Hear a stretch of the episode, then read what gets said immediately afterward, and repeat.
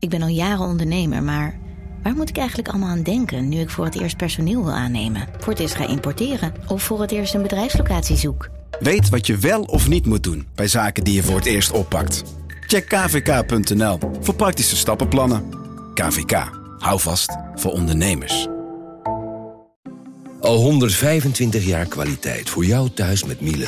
Dat vieren we met jou. Ontvang nu tijdelijk een cashback tot 125 euro op veel Miele-apparatuur. Geniet van de kwaliteit van Miele. Voor perfect verzorgd wasgoed en kleding die veel langer mooi blijft. Voor een stralend schone vaat, even perfect als jouw diners. En een stofvrij thuis waarin echt hygiënisch schoon de standaard is. Check miele.nl voor alle feestelijke aanbiedingen.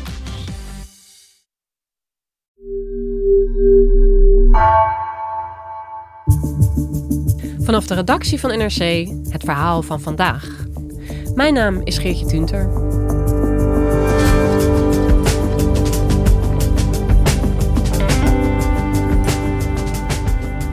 Over iets meer dan twee weken zijn de Tweede Kamerverkiezingen. Om te bepalen op wie je wil stemmen kun je natuurlijk alle partijprogramma's lezen, maar grote kans dat je dat niet gaat doen. Terwijl die programma's juist de basis vormen voor vier jaar kabinetsbeleid. Politiek redacteuren Stefan Alonso en Marieke Stellinga maakten daarom de NRC Stemhulp. Wat zijn de raakvlakken in de politieke plannen en waar zitten de grote verschillen?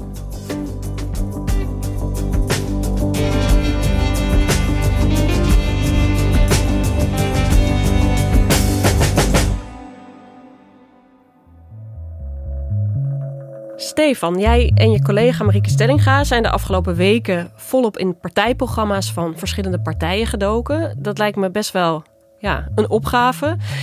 Waarom hebben jullie dat gedaan?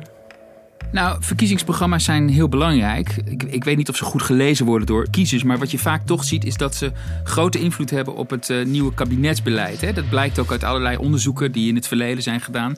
Dat er uh, ja, best wel een overeenkomst is tussen uh, wat er in verkiezingsprogramma's staat. En ook wat bijvoorbeeld in regeerakkoorden terechtkomt. Ja, dus jullie hebben die partijprogramma samengebundeld, zeg maar. Uh, dat is dus de stemhulp geworden. Wat is precies ja. het doel dan van die stemhulp? Nou ja, het doel van die stemhulp is dat je uh, ja, zo goed mogelijk beslagen ten ijs komt tijdens de Tweede Kamerverkiezingen op 17 maart. He, we zitten niet in de adviesbusiness. We geven mensen geen uh, advies, maar we geven mensen informatie. En hoe verschillend we ook zijn, we delen het gevoel dat er iets moet veranderen. Nederland is toe aan een andere, eerlijkere koers. We willen het anders doen. Een nieuw begin. We willen meebeslissen en meedoen in een nieuwe regering. Een regering die durft te veranderen. Als we maar durven te kiezen voor verandering, kan dit onze toekomst zijn. Want we kunnen verandering aan. En het is hard nodig ook. Als ik naar de campagnefilmpjes kijk, die die partijen natuurlijk ook maken, dan lijken ze eigenlijk onderling best wel inwisselbaar. Want ja, partijen willen dat we het samen doen en uh, dat Nederland moet veranderen en dat het allemaal beter kan, et cetera. Heb jij het idee dat je door het bestuderen van die partijprogramma's wel heel goed die onderlinge verschillen nu kan zien? Ja, dat gevoel heb ik wel. Ik bedoel, kijk, er zit natuurlijk altijd een zekere mate van volligheid in uh, politieke retoriek en ook in verkiezingsprogramma's. Hè. Dat hoort ook een beetje bij politiek. Je wilt beloftes doen, maar je wilt ook niet te concreet zijn. Je moet je opties open houden. En tegelijkertijd moet je toch ook aan de kiezer het gevoel overbrengen dat er wat te kiezen valt. En ik denk dat als je zeg maar, die verkiezingsprogramma's zo op een rij ziet, zoals wij ze hebben gepresenteerd, dan zie je dat er wel degelijk wat te kiezen valt. De partijprogramma's variëren nogal in lengte. 50PLUS had een programma van 22 pagina's, maar D66 heeft een programma van 208 pagina's. Uh, en de rest zit daar nou, zo'n beetje tussenin. Hoe hebben jullie dat dan aangepakt? Ja, het is eigenlijk nog veel erger, want die pagina's uh, die zeggen uiteindelijk niet zo vreselijk veel. Het verkiezingsprogramma van de PVV heeft 55 pagina's, maar een, vrij groot lettertype. Terwijl dat van de SP heeft minder pagina's, maar een vrij klein lettertype. Dus de SP heeft uiteindelijk veel meer woorden in zijn verkiezingsprogramma staan. Nou ja, hoe pak je dat aan? Uh, je raapt al je moed bijeen en dan uh, ga je die 1300 pagina's, want dat was het, ga je te lijf. We hadden natuurlijk al bedacht, uh, min of meer, welke thema's er in ieder geval in moesten. En er kwamen in de loop van de weken kwamen daar heel veel thema's bij steeds. En op een gegeven moment staan er enorme lappen tekst onder elke thema. En dat moet dan allemaal echt worden teruggebracht tot hooguit 100, 150 woorden. Dus het is een behoorlijk, uh, het is een behoorlijk hels klusje. Er zijn natuurlijk thema's die je steeds ziet terugkomen bij allerlei partijen. Um, maar ik kan me ook voorstellen dat sommige onderwerpen bij de ene partij niet in het programma is beland. En waar de andere partij dan weer veel aandacht aan besteedt. ja, hoe zijn jullie daarmee omgegaan? Ja, ja, want je ziet daar gewoon toch wel grote verschillen. Uh, uh, je hebt gewoon ook partijen die gewoon uh, bepaalde dingen helemaal niet noemen. Hè. Je ziet bijvoorbeeld dat PVV vindt over het algemeen buitenlandse dingen gewoon wat minder belangrijk. Dus die hebben weinig over handel. Die hebben weinig over handelsverdragen. maar ze hadden bijvoorbeeld ook weinig over banken. 50PLUS had ook niks over buitenlandbeleid of Nederlandse diplomatie. Denk had weer helemaal niks over kunst en cultuur. Dus de verschillen zijn nogal groot. Dus de regel was ook een beetje dat als een, als een bepaalde partij een bepaald onderwerp belangrijker vond, dan bieden we daar ook iets meer ruimte voor in de stemhulp. Uh, maar nog wel zeg maar zoveel mogelijk binnen de perken, want het moet allemaal wel leesbaar blijven. Jullie hebben jullie de afgelopen weken dus bijna begraven in die 15 eh, partijprogramma's van de partijen die de meeste kans maken op één of meerdere zetels. Wat is jou daarin opgevallen? Nou ja, een van de dingen die ons opviel is het verschil tussen conceptversies en definitieve versies. Uh, partijen schrijven een conceptversie, vervolgens gaan ze daarmee praten met hun achterban. Dan komt er een partijcongres, dan worden er allerlei amendementen uh, de groep ingegooid. Uh, daar wordt dan weer over gestemd en vervolgens rolt er een definitief verkiezingsprogramma uit. Dus in de beginfase hebben we heel erg veel met conceptversies gewerkt. En toen de definitieve versies kwamen, moesten we gaan controleren of wat we hadden opgeschreven uit die conceptversies nog wel klopte. Dat was eigenlijk een hele interessante interessante uh, exercitie. Omdat je dan gewoon ziet dat. Je ziet dan gewoon wat voor discussies er hebben plaatsgevonden binnen een partij. En hoe dat het partijprogramma uiteindelijk heeft beïnvloed. En je ziet dus ook de macht die de leden van zo'n partij hebben. Ja, zeker. Ik bedoel, je, je ziet gewoon echt wel dat er gewoon interne discussies plaatsvinden. In de definitieve versie van het CDA-programma eh, staat dan opeens een pleidooi om uh, de EU een permanente zetel in uh, de VN-veiligheidsraad te geven. dat stond er in de conceptversie, stond dat er bijvoorbeeld niet in. Je ziet bijvoorbeeld ook dat het CDA in de definitieve versie veel uh, duidelijker is uh, over hoe het wil met ontwikkelingssamenwerking. Dat is ook echt iets, denk ik, wat de achterban van het CDA belangrijk vindt. Uh, maar dat was in de oorspronkelijke versie was het een beetje vaag allemaal. Nu hebben ze er gewoon duidelijk bij gezet dat ze he, streven naar, naar de internationale afgesproken niveau van investeringen in ontwikkelingshulp. Ik denk dat je kunt zeggen dat het CDA door de eigen leden een beetje gedwongen is om wat meer stelling te nemen, zeg maar. Als het gaat om ontwikkelingssamenwerking, om zeg maar de handreiking naar het buitenland. Ook bij GroenLinks zagen we zeg maar, ontwikkelingen de afgelopen uh, maanden. Hè, want in de conceptversie van hun partijprogramma stond dat ze voor een bindend correctief uh, referendum zijn. Maar dat is door het congres uh, weggestemd en het staat dus nu ook niet in de definitieve versie. Bij de VVD zie je eigenlijk een beetje een andere ontwikkeling. Namelijk dat de, de kiezer van de VVD eigenlijk de scherpe randjes van het conceptprogramma heeft afgeveild. Hè. Dus je zag bijvoorbeeld, uh, eh, VVD had een vrij harde paragraaf oorspronkelijk over ontwikkelingshulp. Uh, er stond gewoon uh, snoeihard in dat er gewoon minder geld naar plekken ver weg moest gaan. En dan werd er specifiek gezegd Jemen of de Rohingya. Nou, dat soort dingen zijn er uitgeschrapt. Het is allemaal wat vervaagd. Het is allemaal iets aardiger opgeschreven, iets minder hard. Je ziet bijvoorbeeld ook dat dat eh, de VVD helemaal in de beginfase van de verkiezingscampagne had ze een vrij harde paragraaf over de rechtsstaat. Daar is ook veel kritiek op gekomen en die hebben ze vervolgens ook verzacht. Op een aantal punten zie je dat de VVD eh, toch een beetje van zichzelf geschrokken is kennelijk. En als je die programma's vergelijkt met uh, de vorige verkiezingen, dus zeg maar vier jaar geleden, zie je dat partijen een ommekeer gemaakt hebben ten opzichte van dat programma. Ja, je ziet toch wel een aantal ontwikkelingen. Ik schrijf eh, zelf eh, voor de krant veel over eh, buitenlandse kwesties en Europese zaken. En wat mij bijvoorbeeld heel erg opviel is dat een partij als ChristenUnie, die vier jaar geleden nog best wel ja, kritisch was over Europa en over de euro, die zijn beduidend meer pro-Europees geworden. En dat is eigenlijk een beetje een algemene trend die je ziet. Je voelt dat partijen veel meer zijn gaan nadenken over geopolitiek. En dat heeft heel erg te maken natuurlijk met de ontwikkelingen van de afgelopen jaren. Ehm, we hebben president eh, Trump gehad in Amerika. We hebben de opkomst van China meegemaakt als uh, ja, de, niet, niet te negeren grootmacht. We hebben natuurlijk de brexit gehad, wat gewoon een enorme impact heeft gehad, ook op Nederland. En je ziet gewoon dat partijen veel meer dan, dan, dan voorheen eigenlijk over dit soort problemen nadenken. En het allermooiste voorbeeld hiervan vind ik eigenlijk uh, Ja 21. Hè. De partij die is voortgekomen uit Forum voor Democratie. Je ziet dat Forum is bijvoorbeeld echt heel erg voor een nexit, hè, voor een vertrek van Nederland uit de EU. Maar dat is Ja 21 niet. Omdat Ja 21 heeft het ook over ja, zeg maar de geopolitieke problemen in de wereld en dat Nederland daar iets mee moet. Je ziet daar gewoon dat buitenland komt meer in beeld.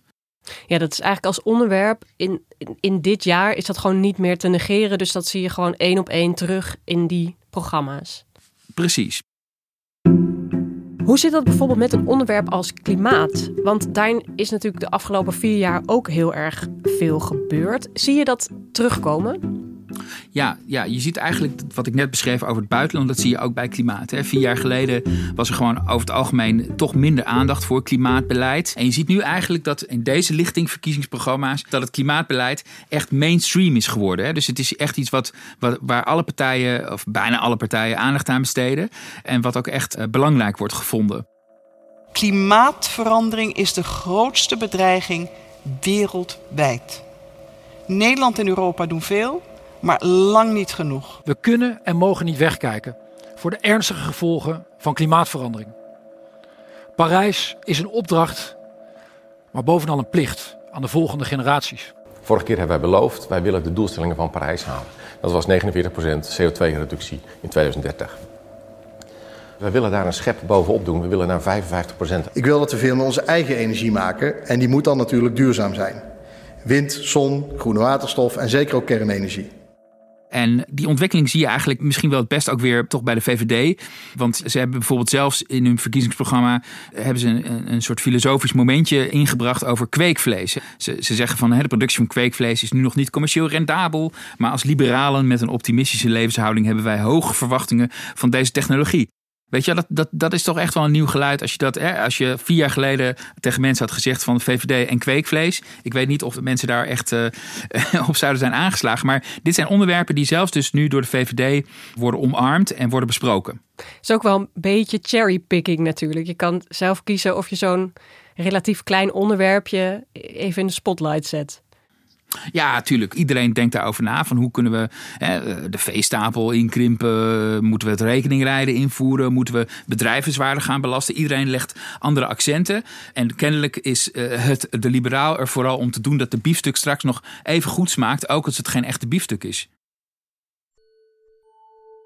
We ontkomen natuurlijk ook niet aan corona. Hè? Dat, uh, dat is nou eenmaal zo dit jaar. Welke rol speelt eh, de coronapandemie in de verschillende partijprogramma's?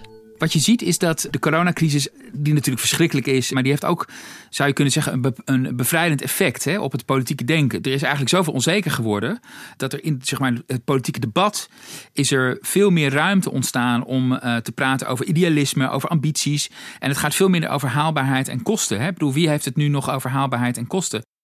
Er wordt gewoon zoveel met, met geld gesmeten al maandenlang. Dat, dat zie je ook terug in die verkiezingsprogramma's. Dus je ziet ook dat eh, vooral linkse partijen.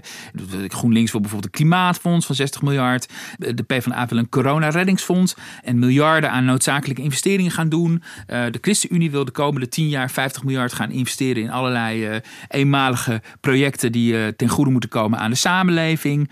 En, en zelfs de VVD schrijft dus: hè, in plaats van bezuinigen kunnen we de economie nu juist stimuleren. Dus er is een soort dromen mag weer, hè, eh, er mag weer gesmeten worden met geld. Terwijl eigenlijk normaal zie je dat toch een beetje de, de, de boekhouders-mentaliteit uh, hebben in de politiek. Dus het gaat vaak heel erg over uh, een onsje meer of een onsje minder, et cetera, et cetera. Dat is er nu een beetje vanaf door corona.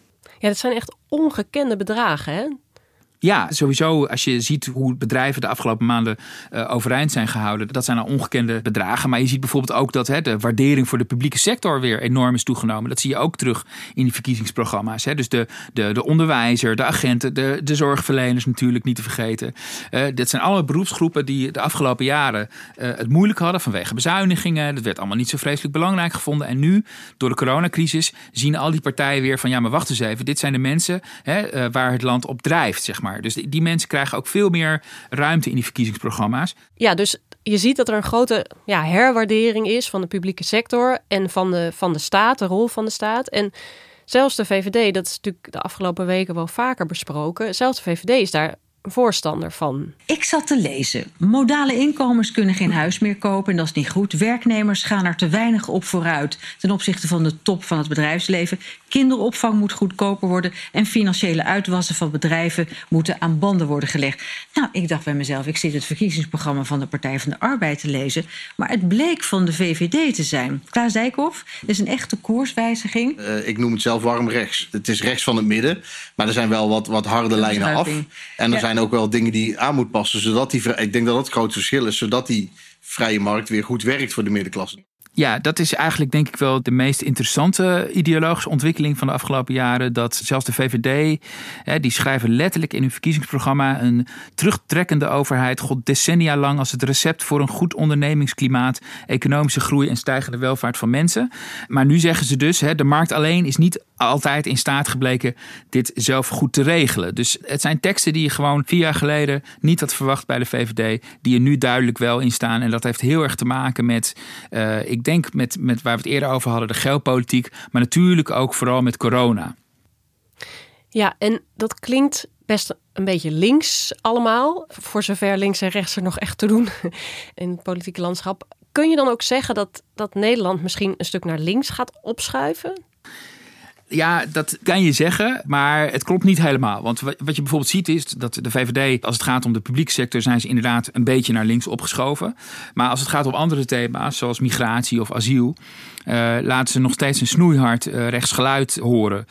dus, dus je ziet op een aantal vlakken zijn ze wat bewegelijker geworden. En op andere vlakken zijn ze juist veel minder bewegelijk geworden.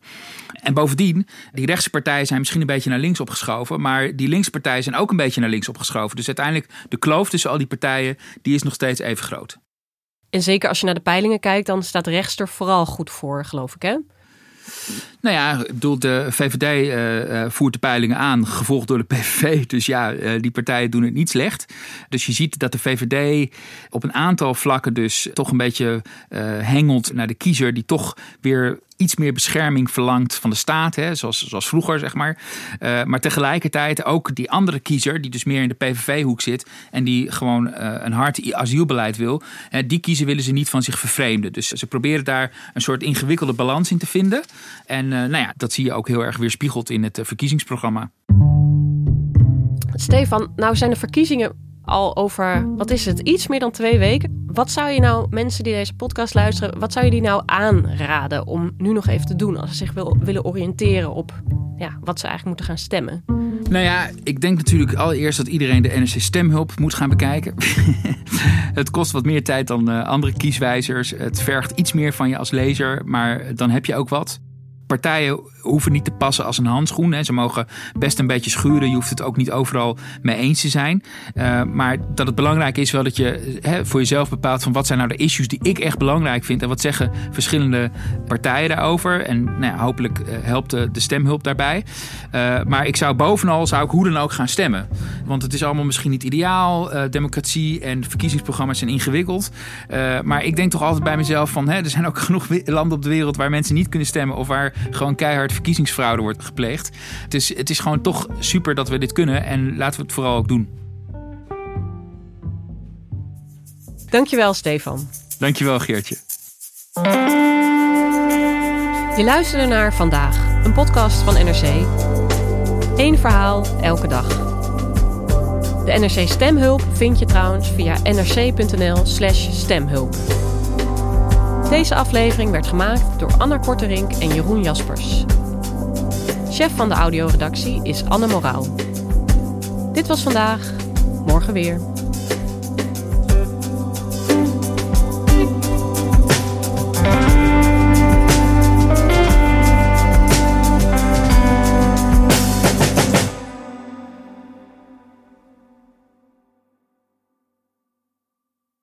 Technologie lijkt tegenwoordig het antwoord op iedere uitdaging. Bij PwC zien we dit anders. Als we de potentie van technologie willen benutten, kunnen we niet zonder een menselijk perspectief. Human-led, tech-powered noemen we dat. Ga naar pwc.nl.